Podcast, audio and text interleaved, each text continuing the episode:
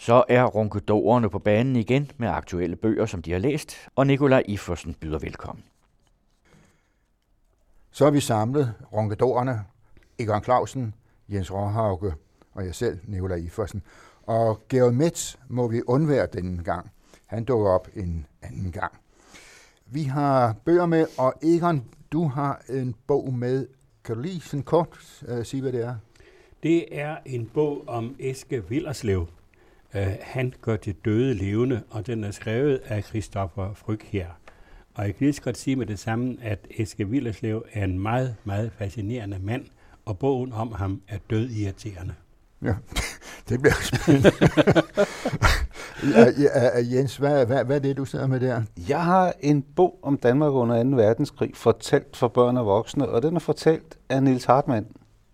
Der kommer så mange bøger om 2. verdenskrig, om nye opdagelser og sådan noget. Den her, den bringer det, vi ved, til de uvidende. Okay, ja. Endnu en bog om Danmark under 2. verdenskrig. Ja, den hedder jo også Historien om Danmark under 2. verdenskrig. Det er lidt til munden lidt fuld. Ja. Jeg sidder med en bog, og det vil jeg lægge ud med at fortælle om. Den vejer lidt over 3 kilo, så er det sagt, og den er på, lad mig lige se, 1.380 sider. Den hedder Den Danske Begrebsordbog, og det er et fantastisk ordbogsværk. Den er udgivet af Det Danske Sprog- og Litteraturselskab, og den knytter sig egentlig til en udgivelse, der kom i 1945 af en filolog, altså en sprogvidenskabsmand, der hed Harry Andersen. Han underviste inde på universitetet. Han er død for mange år siden nu, men han lavede den første begrebsordbog, men den var jo ikke nær så stor tyk. Det er en slags synonymordbog, men den er mere og meget andet end det, fordi den går ned og tager et enkelt ord, og dem kan man finde, der er et enormt register med flere tusind ord, og så finder man det ord frem, man vil bruge, eller man næsten vil bruge, men ikke helt rigtigt, og så finder man det frem, og så finder man andre ord, der ligger i den familie. Ikke at de nødvendigvis betyder det samme, men at de har en forbindelse til det, at man er inde i det, om jeg så må sige, samme rum.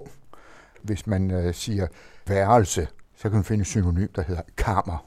Kammer og værelse kan være synonymer sådan set, ikke? Men værelse er mere end det.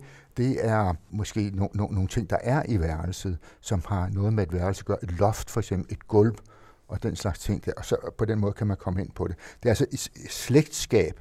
Og det, den opererer inden for begrebsordbogen, det er 3 såkaldte ordklasser, nemlig verber, substantiver og adjektiver, altså udsagnsord, navnord og tillægsord. Jeg giver et eksempel. Hvis vi nu siger for eksempel, en veltalende foredragsholder fortæller. Der er tale om 3 ordklasser. Der er adjektivet veltalende, der er substantivet foredragsholder, og der er verbet fortæller. Men alle 3 ord er jo på en måde i familie med hinanden. De er inden for den samme begrebsverden. Lyder det meget videnskabeligt, det her? Nej, det lyder besnærende. Vi følger med? Okay, det er godt. Altså, så på den måde kan man med hjælp fra begrebsordbogens opslag under for eksempel ordet sprog, der kan jeg for eksempel sige, og nu vil jeg godt læse noget op, som jeg har skrevet det ned her, og som alt sammen har jeg fundet inden for den begrebsklasse, der hedder sprog. Sproget, vores tungemål, er et meddelelsesmiddel, og vil man beherske et sprog som sprogkyndig, det være sig i katalansk, oldgræsk eller nynorsk, kan det være som mundtligt dagligsprog. 10 af de ord i det, jeg læste op der, ligger inden for de samme begreber. Altså, der er jo ikke et katalansk og tungemål, er jo ikke synonymer, det er langt fra, men de ligger jo inden for det samme. Denne her bog, den er en kolossal hjælp for dem, der løser kryds og tværser. Den er altid, hvis man løser kryds og tværs, og man er i tvivl om et eller andet, og et ord, der ligger derinde for begreberne. Alle, der beskæftiger sig med sprog, skriftligt skal skrive, vil have enorm glæde af den bog. Den er simpelthen et must for dem, der rigtig skriver. Og så er der alle andre, som bare synes, at sprog er et finurligt og sjovt ting, og godt vil have et mere ordrigt sprog, et mere nuanceret sprog, så er det bare med at få fat i den. Hvis man vil holde en tale, for eksempel, hvis man vil holde en god tale, så kan man med stor fornøjelse gå ned og kigge i den. I det hele taget botanisere i det og finde ud af, nej, sådan kan man jo også sige ting, og sådan kan man også gøre, osv. Jeg er meget, meget begejstret for den bog. Jeg kan ikke få armene ned. Jeg har i mange år haft den gamle fra 1945, som jeg havde meget, meget stor glæde af. Og efter jeg begyndte med den her nye, så opdagede jeg nye verdener i sproget. Og jeg kunne pludselig folde meget mere ud i mit ellers så fattige sprog. Nå, så her kommer protesten ind, ikke? Med de fattige, da jeg sagde med mit fattige sprog. Ja, ja. Okay. Apropos alle de nye verdener, du har set. Nu har jeg også læst den, fordi jeg vidste, du ville have den med i dag. Hvad synes du om indholdsfortegnelsen, når du sammenligner den med nye verdener? Fordi jeg tror, indholdsfortegnelsen minder om den meget gamle verden, din første begrebsordbog præsenterede. Ja. Det er meget svært at spore, at der er sket noget siden, at der er sket opbrud i systematikken, i samfundstænkningen. Nej, det ved jeg heller ikke. Er det dens opgave?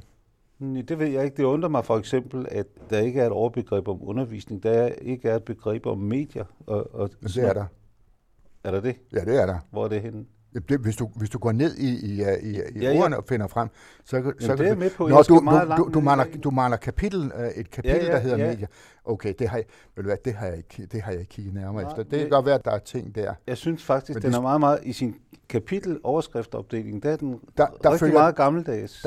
Den er gammeldags, for så vidt, at den følger jo den systematik, som man havde i Harry Andersens gamle, men også i det, som man har haft i England og Tyskland, har man også haft disse begrebsordbog i mange, mange år. Ikke?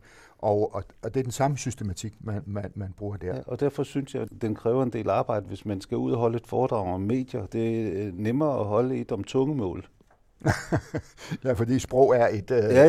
ja, okay. Og egentlig synes jeg, at når de fornyer den her genre, så burde de faktisk også lige tænke over kapitelinddelingen. Det er min største anke over for den her i øvrigt vidunderlige bog. Ja. Okay. Fint nok. Jens, ved du hvad? Jeg vil godt, fordi det har jeg nemlig forberedt, jeg vil nemlig godt komme med en hyldest til den. Ja, det tænker jeg nok. Jeg er ikke så kritisk velværende. Okay, ja. Og det gør jeg selvfølgelig med hjælp fra begrebsordbogen. Og for at jeg ikke skal snuble, så har jeg skrevet det ned. Jeg vil godt sige, den danske begrebsordbog er et enestående værk. Et højdepunkt blandt ordbøger er simpelthen førsteklasses fantastisk. Ja, forrygende, formidabel, alle tider. Ja, mageløs, eminent, fænomenal. I betydelig grad har den fået alt, hvad den kan trække, og i væsentlig omfang grænseløst, aldeles kolossalt, overvældende, umanerligt, afsindigt, fuldkommen godt og grundigt ordbogsværk. Så skulle det vist være sagt, ikke? Jo. Det var det. Ja, der var ikke balance mellem ordklasserne. Nej. Det var efter bedste evne. Men den er fantastisk. Ja, den er fantastisk. Og når du ikke kan få armene ned, så er det jo tit, fordi når man har løftet noget i meget lang tid, så svipper armene op, og den er med tung. Ja, det er godt nok tung. Ja. Men all right, og jeg vil så sige, at bare til trøst for dem, der kunne falde over den, at man behøver ikke læse den fra begyndelsen. Ja, det var min hyldest til Det Danske Sprog- og Litteraturselskab, der har lavet en bog, som koster den formidable sum af 450 kroner. Det er fuldstændig en latterlig pris for så stort et arbejde. Ja. Jens? Jamen, jeg synes, at det ikke, man skal fortsætte for det her. Det var noget med at vække liv i de døde. Det er jo egentlig... Nå, jamen, så... Er der ikke en lige linje over til Willerslev? Jo, det kan man sagtens trække, når jeg nu hørte det der, som Nikolaj sad og sagde. Og der står jo også som en undertitel på den her bog, Han gør det døde levende. Mm. og det er Eske Willerslev, og jeg sidder her med bogen, og jeg vil godt lige fortælle lidt, hvordan den ser ud. Den er jo indbundet i, med et stift bind, og med sådan lakeret her, og når man kigger ind i den, så vil man se, at der er rigtig mange illustrationer. Alt muligt er der fotografier af en ødegård i Sverige, fotografier af gengivelser af gamle tegneserieblad, landskabsbilleder, det virker meget rodet. Det er det også. Det er den er illustreret på en måde, som man må sige, det her den sender et signal om, hvem det er, den henvender sig til, og det er ikke til sådan en som mig. Det vil sige, efter jeg har læst den, og jeg burde være blevet advaret, da jeg så det her.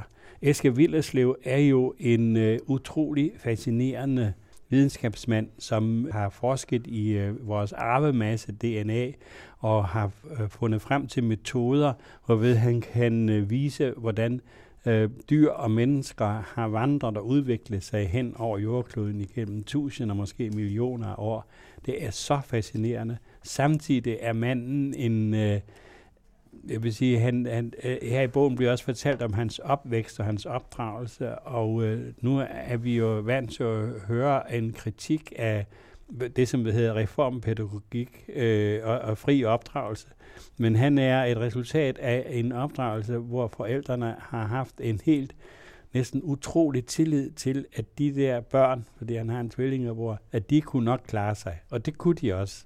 Så de tog på tur til Lapland som 12-årige, jeg tror. Det fik de lov til, og de lærte at skyde. Og, altså simpelthen et liv. Men det er ikke det, at de tog på tur, og ikke det, at de lærte at skyde og alle de der ting. Det er, at de havde nogle forældre, som havde tillid til dem. Det skulle nok gå. De der drenge, de kunne godt, og det kunne de.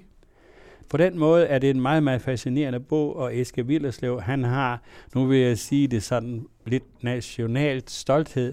Jeg mener, at han er en typisk dansker på mange måder.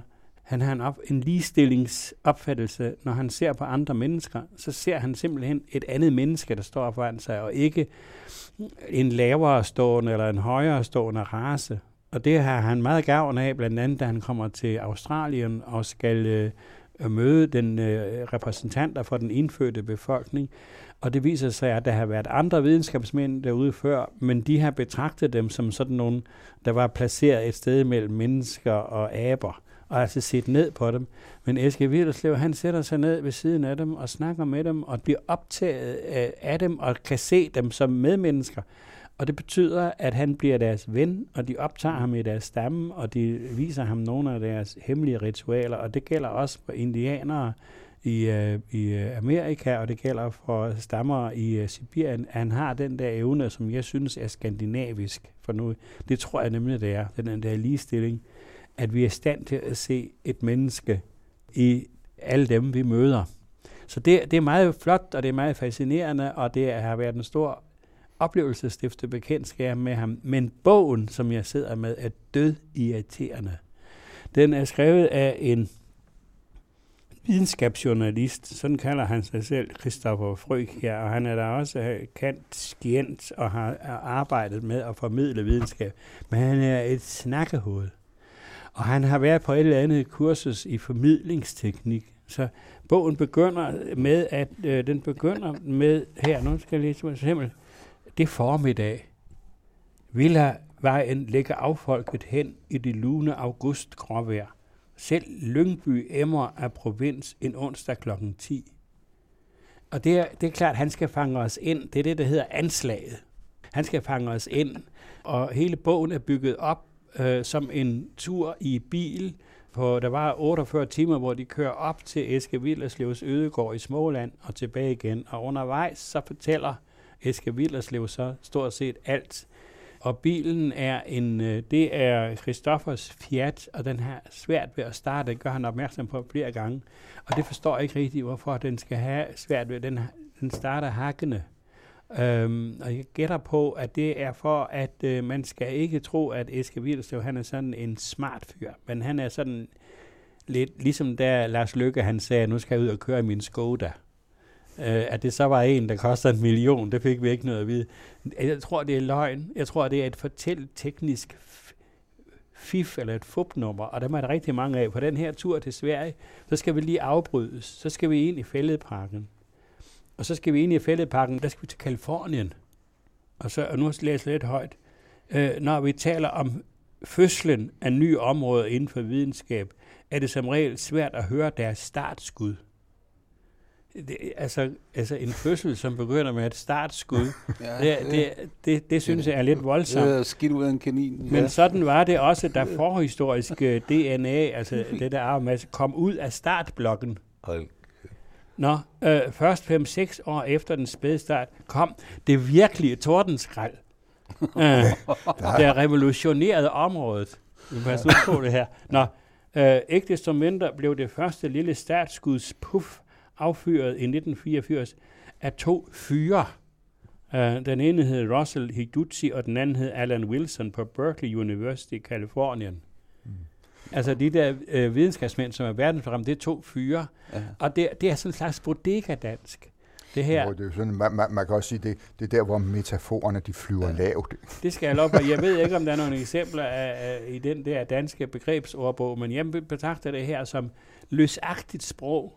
En løsagtig omgang med metaforer og billedsprog, og dem er der rigtig mange af. Altså han får også stadig sin videnskabelige mødom. Jeg ved ikke, hvor i sådan noget det består, men det består vist også i et ordentligt brag, om ikke et knald. Men altså, også en billig tricks-sprog er der mange af. Og så er historien, fordi han skal have den der tur til Småland, den skal simpelthen trække så utrolig meget med sig. Så skal vi lige slå et slag ind i Fælledparken, og så skal vi lige slå et slag til Californien, og så skal vi lige slå et slag til, jeg tror det er Sibirien, og så skal vi i øvrigt op og holde ved færgelejet i Helsingør. Og der hakker fjerten igen, og så videre. Og det er en bog, som med hensyn til altså hovedpersonen er det jo meget anbefales, men bogen er irriterende, hvor der står på bagsiden, at vi står i en videnskabelig brydningstid, som Eske Willerslev surfer på. Men det der formidlingskursus, han har været på, altså er det Helge Sander eller en anden sportsjournalist, der har ledet det? Jeg ved ikke, om det er en sportsjournalist, men det er helt tydeligt, sådan, at det er, og jeg synes ikke, og det der med, at de der fyre, der er mange fyre, både på universiteter og også i Sibirien, der er der også to fyre, som han deler telt med. Nå, sådan som du fremlægger det der, Egon, så er det jo, talt ned til, eller skrive ned, kunne man sige, til læserne, ikke? Altså man undervurderer læserne, hvis når man skriver sådan. Altså, vi vil godt have den rene historie.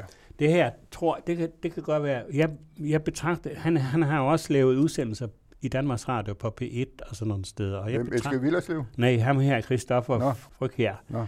Og jeg kan opfatte det som et udtryk for det forfald, som jeg også konstaterer i noget af det, vi hører i Danmarks Radio, hvor de prøver på at læfle for en anden form for lytter, en lytter, som de ikke rigtig ved, hvem er. Men som i hvert fald ikke er en, der sådan, er ligesom os, der læser bøger og gerne vil forstå. Det skal være let, det skal være bodegamuntert, og det må endelig ikke. Altså en videnskabsmand bliver forvandlet til en fyr, og der er en masse sådan primitive metaforer. Det er den ene ting, jeg vil sige. Altså der er en forvirring omkring netop, hvem det er egentlig, man henvender sig til, eller en uvidenhed eller om det. Det er den ene ting. Den anden ting, det er, at den her bog er, så vidt jeg ved, også blevet anmeldt pænt i aviserne. Den ligger i store stabler, i hvert fald i min lokale boghandel. Og jeg synes, at vores litterære kritik mangler simpelthen, den har simpelthen ikke nogen redskaber til at gå ind og anmelde og analysere en bog som den her. Den litterære kritik, vi har i Danmark i dag, er efter min mening, og det er jo ikke en ny mening, det er en gammel en, den er alt for optaget af æstetik, altså af skønlitteratur. Og der får vi så hvis han havde sagt det her skønlitteratur, så ville den være blevet anmeldt og også analyseret fra sin fortælleteknik.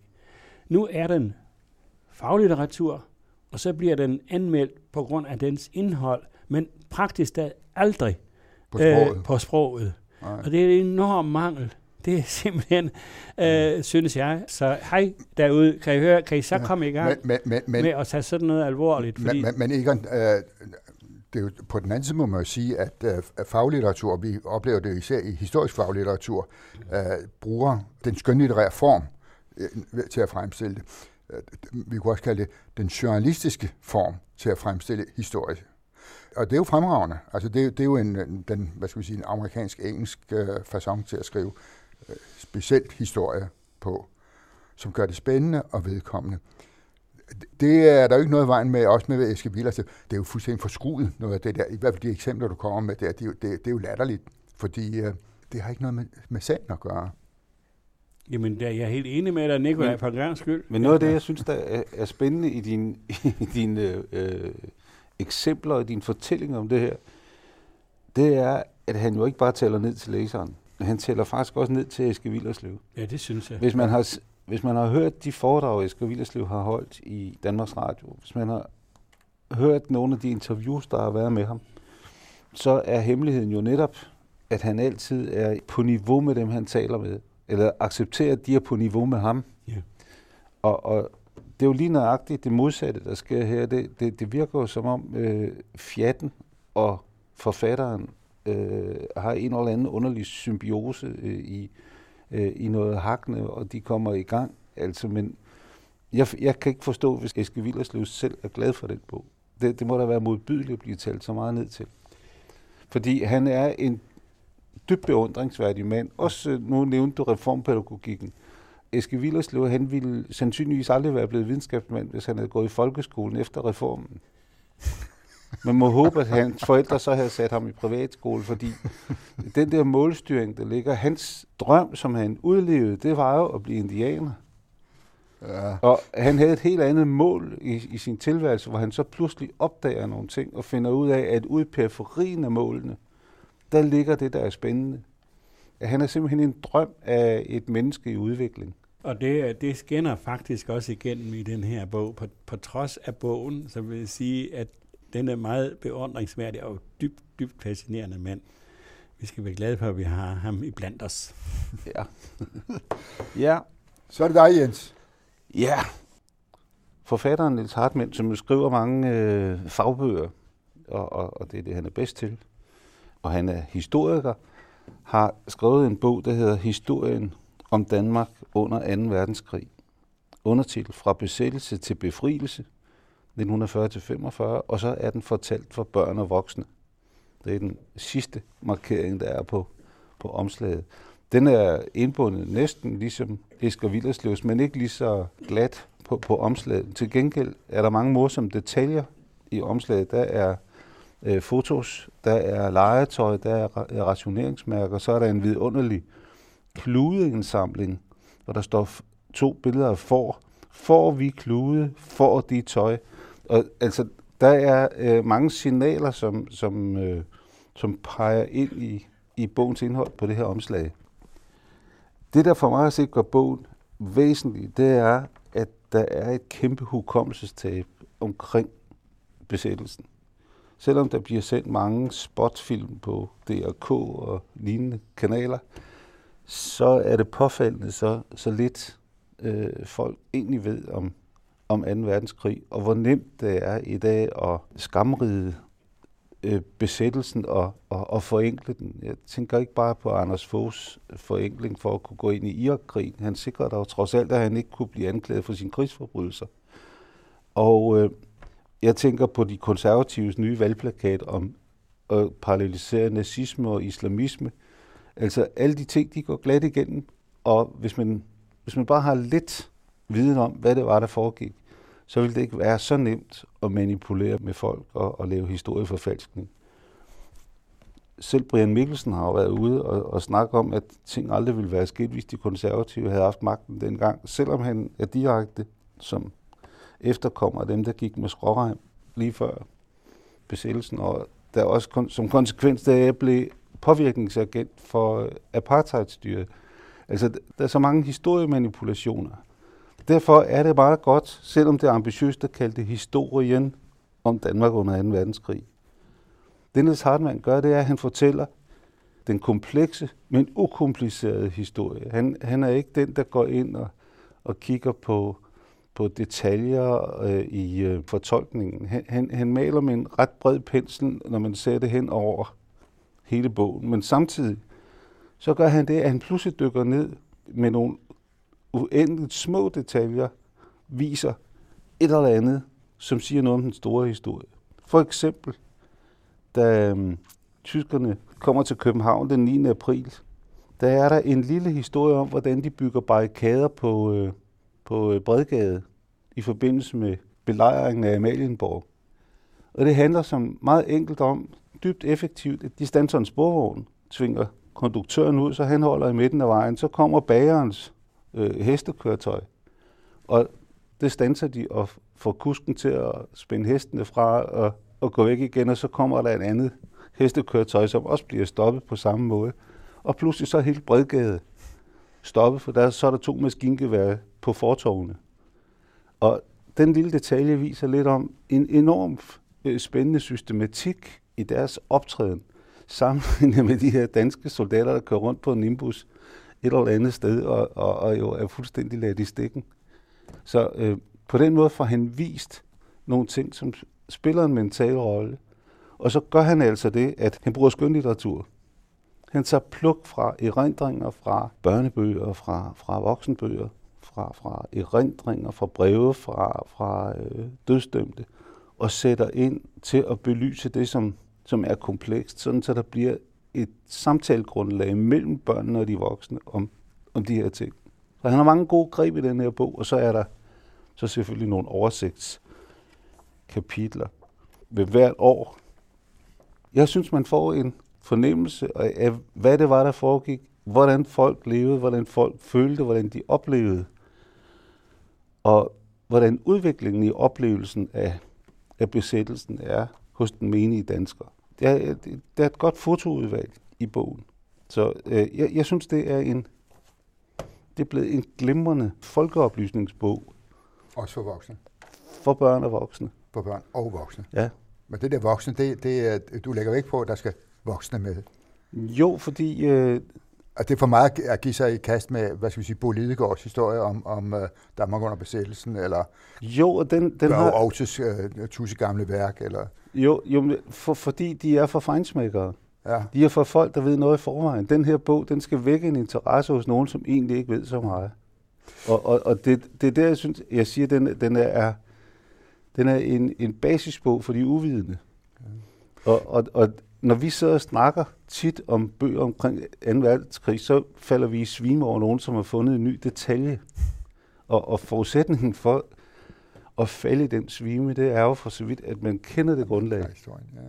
Men ved du hvad, Jens, der er en ting, du siger, at der er et historietab, eller et tab af viden om historien. Fordi unge mennesker i dag ikke ved ret meget om besættelsestiden og 2. verdenskrig. Er det det? Ja, og det, der går før. Og det, der går før. Ja. Så tænker jeg på, da jeg var dreng, der var der endnu færre år mellem 1. verdenskrig, og da jeg levede dengang. Vi vidste ikke en kæft om 1. verdenskrig. Nej. 1. verdenskrig var jo ikke en del af pensum i skolen. Der blev ikke talt om det. Det er da først i en ret voksen alder, at jeg fandt ud af, at der var noget, der hed Østrig-Ungarn og Habsburgerne og Hohenzollerne og så videre, ikke? Har det ikke altid været sådan? Altså, der er altid et historietab, og så skal der altså sidde nogle freaks, som sørger for, at der trods alt lige bliver holdt fast i noget, indtil der er nogen, der så siger, det var da egentlig spændende og sådan noget der. Jo, det har der nok altid været. På den anden side, så var vi ikke med i 1. verdenskrig. Ja, vi var ikke uberørt af den. Nej, vi tjente rigtig mange penge på den. Så i den forstand var besættelsen 9. april, det var jo et wake-up call for at vi er en del af Europa, og vi kan være interessante. Ja. Altså, vi har jo haft en meget, meget lang periode fra 1864, vidste du noget om. Det var jo kun 1. verdenskrig, vi havde sprunget over. Ja, men vidste jeg noget om Estrup-tiden? Ja. Nej, det var godt nok ikke møjt, og det var det ikke. Men altså, historieundervisning har jo altid været en kampplads, fordi hvordan og hvorledes. Og jeg mener, efter 2.